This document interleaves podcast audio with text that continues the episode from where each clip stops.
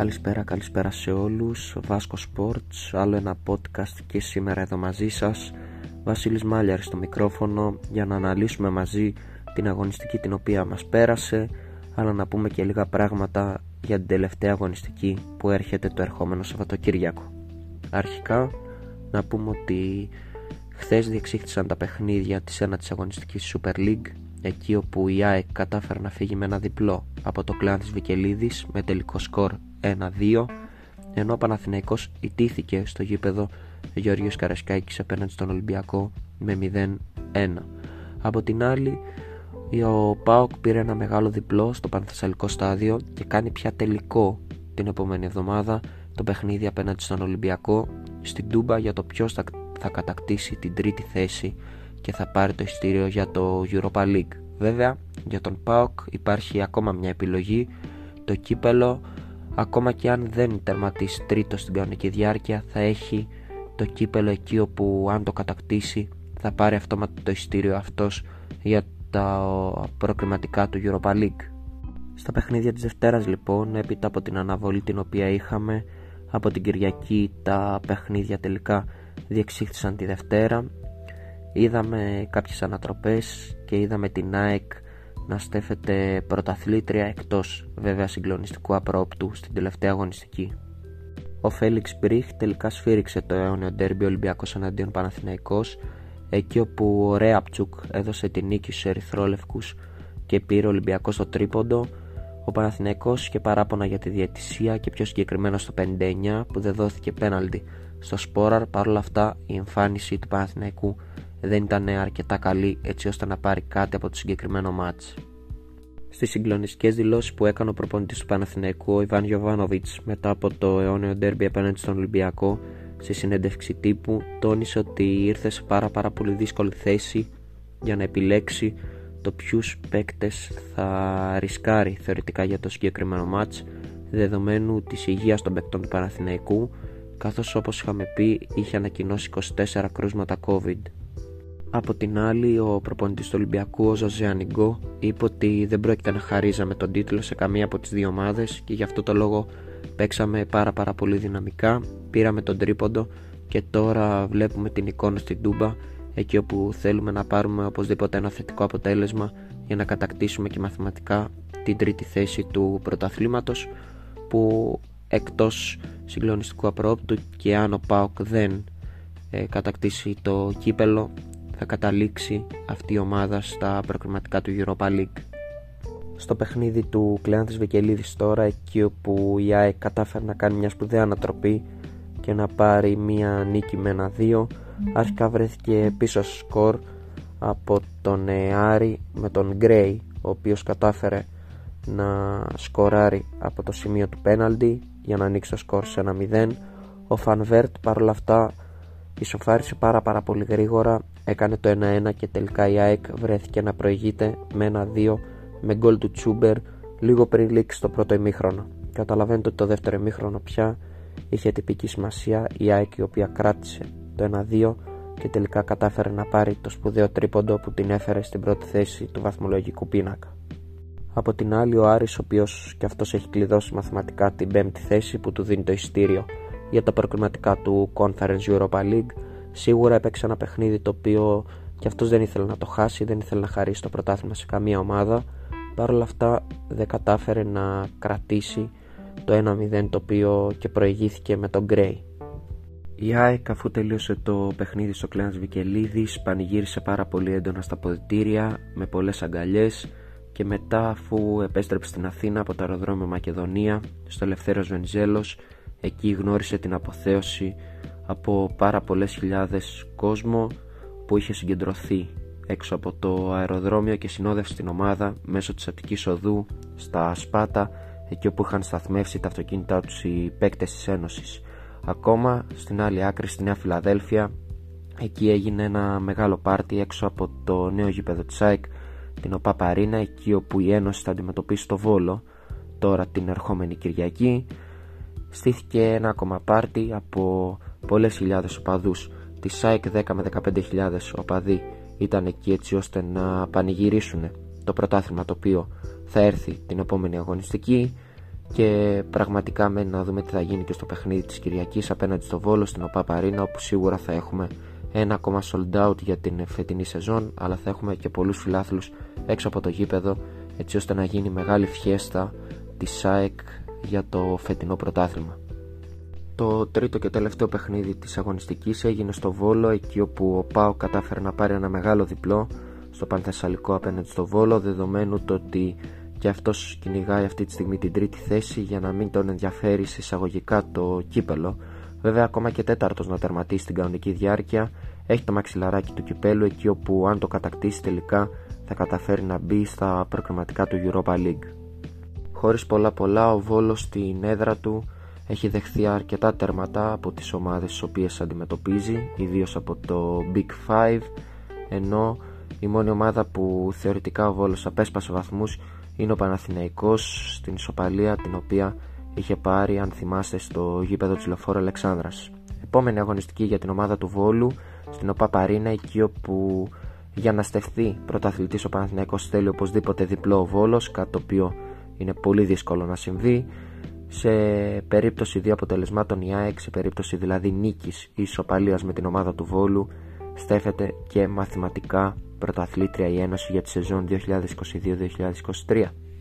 Ήταν ένα πρωτάθλημα το φετινό με αρκετές ανατροπές μέσα στη σεζόν. Ο Παναθηναϊκός ο οποίος κυριάρχησε κατά τη διάρκεια της σεζόν Παρ' όλα αυτά χτυπήθηκε και αυτός από απουσίες και από τραυματισμούς όπως το Αϊτόρ, ο πάγκος του ο οποίος δεν ήταν αρκετά γεμάτος όσο θα έπρεπε. Νομίζω ότι μένει μια γλυκόπικρη γεύση στο τέλος της σεζόν για τον Παναθηναϊκό. Σίγουρα πήρε κάποιες εκτός έδρας νίκες πάρα πάρα πολύ σημαντικές. Σίγουρα έκανε καλά play-off. Παρ' όλα αυτά κάποια αποτελέσματα όπως η σοπαλία με το Βόλο στη Λεωφόρα Αλεξάνδρας τους στήχησαν το πρωτάθλημα στο τέλος, τους στήχησαν σπουδαίους βαθμούς που θα μπορούσαν έστω να κρίνουν τη συνέχεια του πρωταθλήματος και σίγουρα θα μπορούσαν να κρίνουν και τον τίτλο. Από την άλλη, μέσα στη σεζόν ε, πήρε αρκετές νίκες, ιδίως στα ντέρμπι και εκτός έδρας πήγε πάρα πάρα πολύ καλά και στα ντέρμπι των Big Five. Παρ' όλα αυτά δεν ήταν αρκετός έτσι ώστε στο τέλος να κατακτήσει το πρωτάθλημα. Ο Ιβάν Γιωβάνοβιτς, ένας προπονητής ο οποίος πραγματικά έχει πάρει το σεβασμό όλων κάθε φίλαθλος νομίζω ότι σέβεται τον Ιβάν Γιωβάνοβιτς όπως και κάθε παράγοντας του ποδοσφαίρου και με τις δηλώσεις τις οποίες κάνει αλλά και γενικότερα με τη στάση την οποία κρατάει απέναντι σε όλους και σε όλα. Σίγουρα και αυτός έχει μια πικρή γεύση στο τέλος αλλά τις δηλώσεις τις οποίες έκανε στο αιώνο ντέρμπι απέναντι στους ερυθρόλευκους είπε ότι το πρωτάθλημα δεν μας το πήρε κάποιος το πρωτάθλημα το χάσαμε μόνοι μας από την άλλη η ΑΕΚ η οποία σίγουρα με ένα καλύτερο ρόστερ σε σχέση με τον Παναθηναϊκό όλη τη χρονιά έκανε καλές εμφανίσεις παρόλα αυτά ήθελε να κάνει τον μπαμ εκεί όπου στο δεύτερο γύρο ανέβηκε πάρα πάρα πολύ καλά και έκανε πολύ ωραία playoffs για να φτάσει αυτή τη στιγμή να είναι πρωταθλή, πρωταθλήτρια Ελλάδος εκτός συγκλονιστικού απρόπτου το ξανατονίζω γιατί μένει ακόμα μια αγωνιστική απέναντι στο Βόλο στην ΟΠΑ Παρίνα. Ο Ματίας Αλμέιδα ο οποίος ήρθε στην Ελλάδα και πραγματικά άλλαξε την οτροπία της ομάδας, άλλαξε την οτροπία της ΑΕΚ. Σίγουρα η ΑΕΚ είχε πάρει και ένα μεγάλο μπουστάρισμα από το νέο γήπεδο στη Νέα Φιλαδέλφια, εκεί όπου από την τρίτη τέταρτη αγωνιστική είχε πάει να αγωνιστεί μετά και από τη Ριζούπολη, την οποία αγωνιζόταν μέχρι να φτιαχτεί και τυπικά το νέο γήπεδο της Ένωσης. Σίγουρα πήρε πάρα πάρα πολύ παλμό από το νέο της γήπεδο, δεν έκανε καμία ήττα στο συγκεκριμένο γήπεδο, κατάφερε και πήρε ε, τα καλά αποτελέσματα με εξαίρεση την ήττα από τον Ολυμπιακό με ένα 3 στην κανονική διάρκεια που την έφερε θεωρητικά στη δεύτερη θέση του βαθμολογικού πίνακα. Παρ' όλα αυτά, όλα αυτά διορθώθηκαν. Στα play-off και δίκαια σήμερα μιλάμε για μια πρωταθλήτρια, μια πρωταθλήτρια η οποία ε, εκτός από το ότι πήρε το φετινό πρωτάθλημα θα παίξει και στα προκριματικά του Champions League. Επομένως καταλαβαίνετε ότι μπορεί να κάνει και μια καλή πορεία στην Ευρώπη. Το ίδιο ισχύει βέβαια και για τον Παναθηναϊκό ο οποίος και αυτός τερμάτισε δεύτερος αλλά και αυτός έχει την ευκαιρία του να παίξει τα προκριματικά του Champions League. Φέτος παίρνουμε δύο ευρωπαϊκά εισιτήρια για τα προκριματικά του Champions League, επομένως είναι πάρα πάρα πολύ σημαντικό και για τις δύο ομάδες να δείξει τον καλύτερό τους σε αυτό και να κάνουν μια καλή πορεία στα ευρωπαϊκά γήπεδα. Σίγουρα μέσα στη σεζόν υπήρχαν ομάδες οι οποίες δυσκόλεψαν τις ε, δύο πρώτες ομάδες και την ΑΕΚ και τον Παναθηναϊκό όπως ε, ο Αστέρας Τρίπολης, ο Ιωνικός, ο Ατρόμητος ομάδες οι οποίες απέσπασαν βαθμούς παρόλα αυτά δεν ήταν ε, αυτοί αρκετοί έτσι ώστε θεωρητικά να στερήσουν το πρωτάθλημα σε μία από τους δύο. Όλα κρίθηκαν στα play-off. Ίσως είδαμε το καλύτερο πρωτάθλημα φέτος στην Ελλάδα είδαμε τα καλύτερα play-off ξεκάθαρα με βάση και τα αποτελέσματα με βάση και το πάθος των ομάδων με βάση γενικότερα και με τη στάση την οποία κράτησαν όλες οι ομάδες, οι φίλαθλοι αλλά και οι παράγοντες γύρω από το ελληνικό ποδόσφαιρο. Σίγουρα υπήρχε μια αφημολογία για τους διαιτητές το ότι οι διαιτητές ήταν ξένοι σε κάποια παιχνίδια ήταν Έλληνες διαιτητές. Παρ' όλα αυτά νομίζω ότι στο τέλος ε, και οι ξένοι και οι Έλληνες διαιτητές έκαναν πολύ καλή δουλειά με βάση βέβαια και την τεχνολογία την οποία έχει εξελιχθεί με βάση το video assistant referee, με βάση το VAR με βάση γενικότερα όλα τα τεχνολογικά εξαρτήματα τα οποία έχουν ανακαλυφθεί έτσι ώστε το ποδόσφαιρο να γίνει ίσως λίγο καλύτερο με βάση βέβαια τα διαιτητικά λάθη τα οποία είχαμε στο παρελθόν. Το ερωτηματικό το οποίο μένει αυτή τη στιγμή και το μπαλάκι το οποίο έχει πέσει στην Ελληνική Ποδοσφαιρική Ομοσπονδία, την ΕΠΟ, είναι ο τελικός κυπέλο, ο οποίος πραγματικά όχι μόνο δεν γνωρίζουμε το πότε θα γίνει, δεν γνωρίζουμε και το πού, δεν γνωρίζουμε την τοποθεσία. Ένα θέμα το οποίο πραγματικά καίει όλους αυτή τη στιγμή.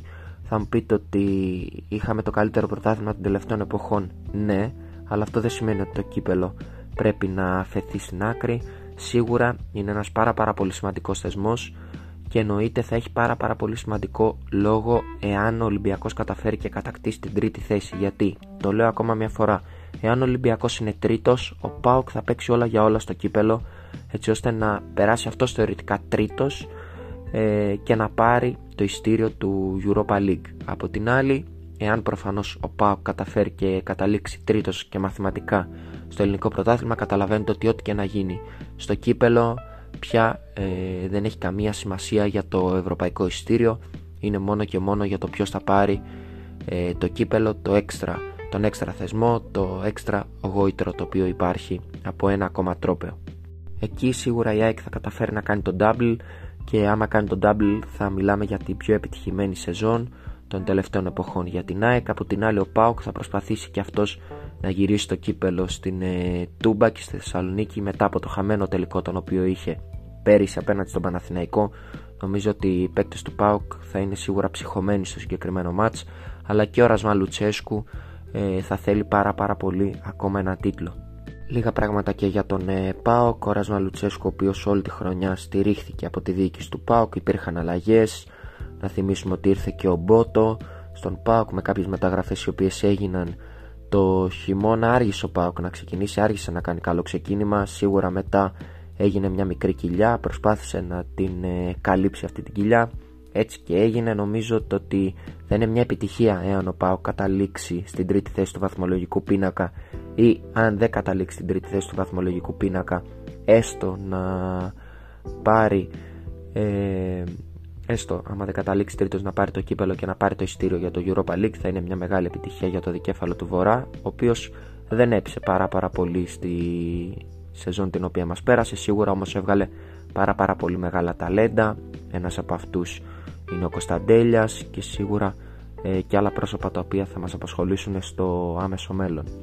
Από την άλλη ο συντοπίτης Άρης ο οποίος φέτος έχει αλλάξει τρεις προπονητές πραγματικά ε, πράγματα τα οποία σίγουρα βλέπουμε συχνά στο ελληνικό ποδόσφαιρο τις τελευταίες ε, δεκαετίες, τα τελευταία χρόνια μάλλον. Παρόλα αυτά νομίζω ότι στο συγκεκριμένο κομμάτι ο Άρης φέτος δεν δικαιώθηκε καθόλου. Ξεκίνησε με τον προπονητή τον Μπούργος. Έγιναν κάποια πράγματα εσωτερικά στη διοίκηση του Άρη εκεί όπου λύθηκε η συνεργασία. Ήρθε ο Πάρντιου έφερε κάποια καλά αποτελέσματα τις πρώτες αγωνιστικές. Παρόλα αυτά μετά χάθηκε ε, μια καλή θέση, ένα καλό πλασάρισμα στο πρωτάθλημα όπως και η θέση στο κύπελο, μια καλύτερη θέση στο κύπελο έστω να περάσει η ομάδα στα ημιτελικά Έφυγε και ο Πάρντιου, ανέλαβε ο Τόλις Τερζής, ο οποίος όπως έχουμε ξαναπεί αποτελεί υπηρεσιακός προπονητής και θα κάτσει μέχρι το τέλος της σεζόν. Από του χρόνου θα ξαναγίνει βοηθός εκεί όπου ο Άρης πρέπει να βρει ένα νέο προπονητή.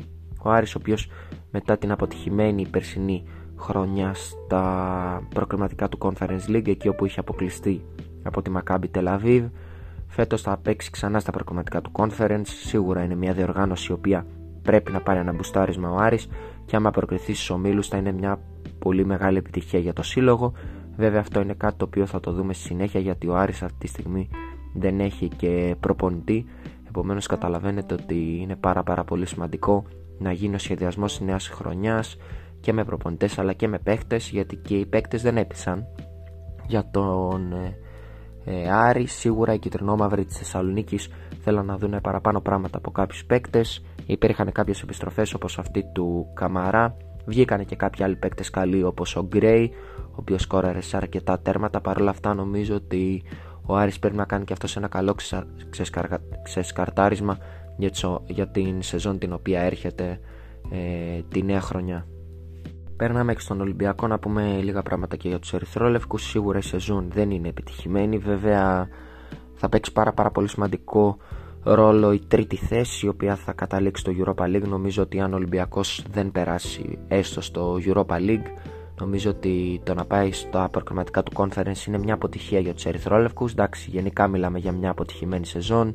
Σίγουρα και ο Ολυμπιακός ο οποίος άλλαξε και αυτός ε, τρεις προπονητές ε, έγιναν κάποιες αλλαγές ε, και με τον ε, Μάρτινς που είχε ξεκινήσει ήρθε ο Κορμπεράν, ήρθε ο Μίτσελ τώρα ο Ανιγκό, τέταρτος προπονητής. Καταλαβαίνετε ότι μιλάμε για ρεκόρ τη φετινή χρονιά για τον Ολυμπιακό ο οποίος δεν πήρε πολλά και από τους παίκτες του. Σίγουρα είχε κάποια προβλήματα.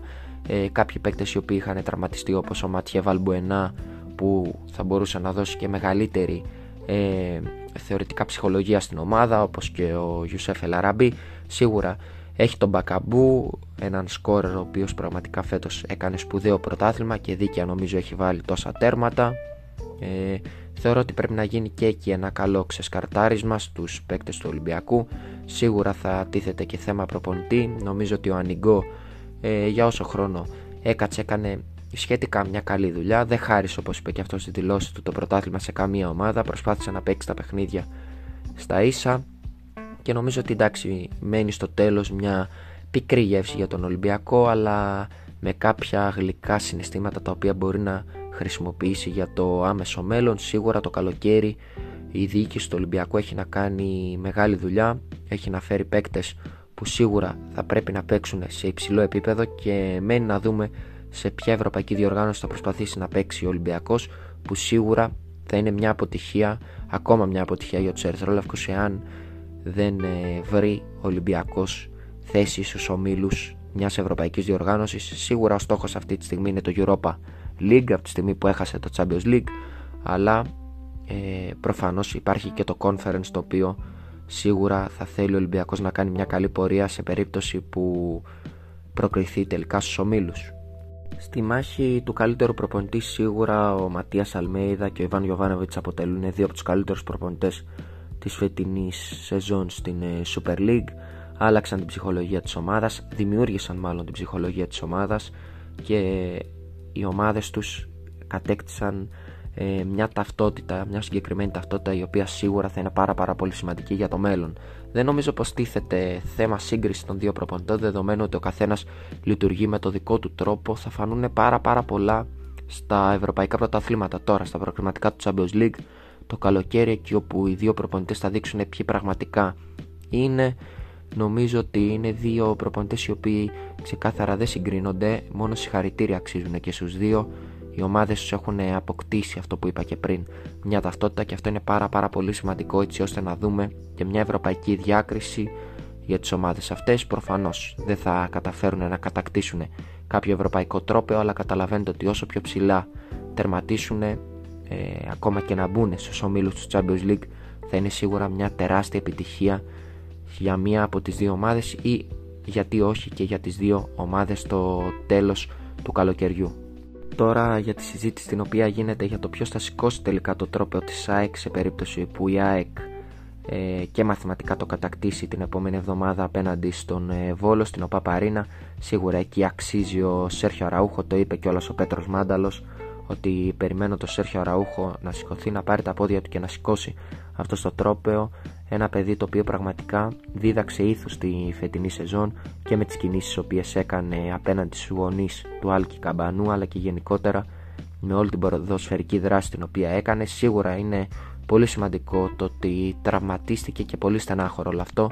Νομίζω όμως ότι ο Σέρχιο Ραούχο είναι ένας μεγάλος μαχητής και θα γυρίσει πίσω όχι μόνο για να σηκώσει το τρόπο της Ένωσης αλλά και να δείξει ότι είναι υπόδειγμα για το ελληνικό ποδόσφαιρο.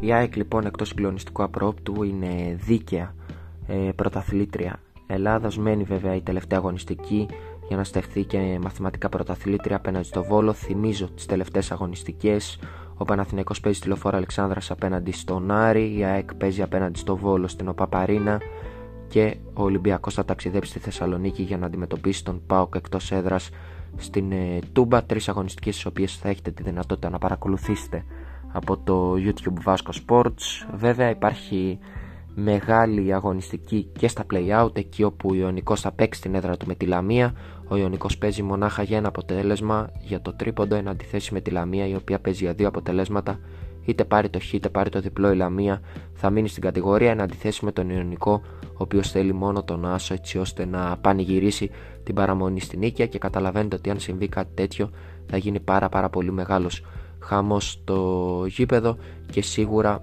η Νίκαια θα γιορτάσει μία ακόμα παραμονή. Θα γίνει μεγάλη μάχη. Η Λαμία, η οποία με το Λεωνίδα Βόκολο σίγουρα έχει αλλάξει την οτροπία της ομάδας. Σίγουρα όμως έπρεπε να πάρει και την νίκη απέναντι στον ε, Λεβαδιακό. Ένα-ένα είχε λήξει αυτό το αποτέλεσμα στο Δημοτικό Αθλητικό Κέντρο της Λαμία. Σίγουρα δεν είναι ένα ευχάριστο αποτέλεσμα για την ομάδα του Λεωνίδα Βόκολου που ήθελε οπωσδήποτε την νίκη έτσι ώστε να εξασφαλίσει και μαθηματικά την παραμονή.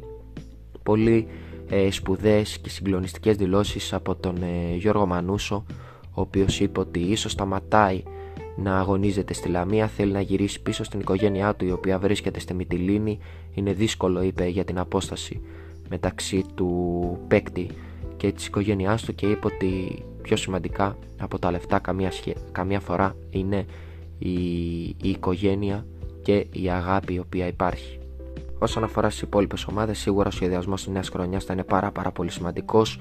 Θέλω και εγώ προσωπικά να δω το, τη νέα χρονιά θέλω να δω το σχεδιασμό του Αστέρα Τρίπολης, του Ατρωμίτου ε, τέτοιων ομάδων που σίγουρα του Πανετολικού που σίγουρα θα μας απασχολήσουν και τη νέα σεζόν και θα προσπαθήσουν να μπουν ε, στα play-off σίγουρα υπήρχαν ε, κάποια άσχημα αποτελέσματα για κάποιες ομάδες όπως ο Πας Γιάννενα π.χ. τη φετινή σεζόν ο οποίος κινδύνεψε ακόμα και με υποβασμό τελικά σώθηκε ε, αλλά και η ομάδα του Off η οποία την περσινή σεζόν είχε πάρει το εισιτήριο για τα playoff φέτος δεν κατάφερε να πάει τόσο καλά. Παρ' όλα αυτά νομίζω ότι η νέα σεζόν είναι πάρα πάρα πολύ κοντά και με να δούμε τι θα γίνουν όλες οι ομάδες έτσι ώστε να καταλάβουμε ποιες ομάδες τη νέα σεζόν θα διεκδικήσουν ένα ειστήριο για τα playoff, ποιες ομάδες θα παίξουν την παραμονή τους στα play-out, ποιες οι ομάδες θα είναι οι ευχάριστες εκπλήξεις, αλλά και ποιες ομάδες του χρόνου θα κάνουν δυσάρεστα τα πράγματα. Σίγουρα έρχονται και ομάδες από τη Super League 2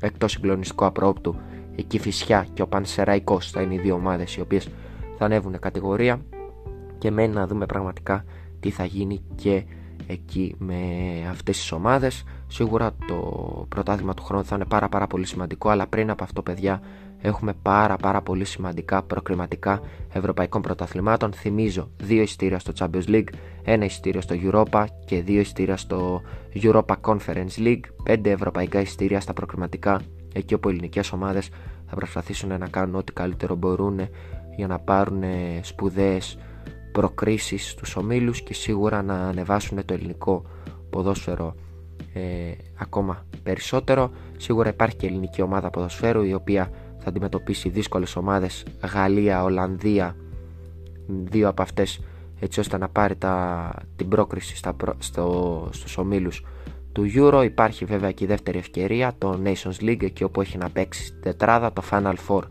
το οποίο λέμε και ήδη από το, από το League C η ελληνική μας ομάδα έχει ανέβει στο League B Παρ' όλα αυτά, αυτά έχουμε χρόνο να τα συζητήσουμε και στη συνέχεια και με τα υπόλοιπα τα παιδιά. Τον Κώστα Μάλιαρ, τον Κώστα Βασιλόγιαννη, τον Γιώργο Τσάρα, τον Αποστόλη Φλιάκο, τη Μαργαρίτα Πετροπούλη, τον Κώστα Αποστολάκη αλλά και με όλο το Βάσκο Σπορτ το οποίο ασχολείται και τους απεσταλμένους σε όλα τα γήπεδα όπως ο Γιώργος Μοναστεριώτης στα Γιάννενα νομίζω κλείνει μια πάρα πάρα πολύ όμορφη σεζόν στο ελληνικό πρωτάθλημα ποδοσφαίρου στη Super League.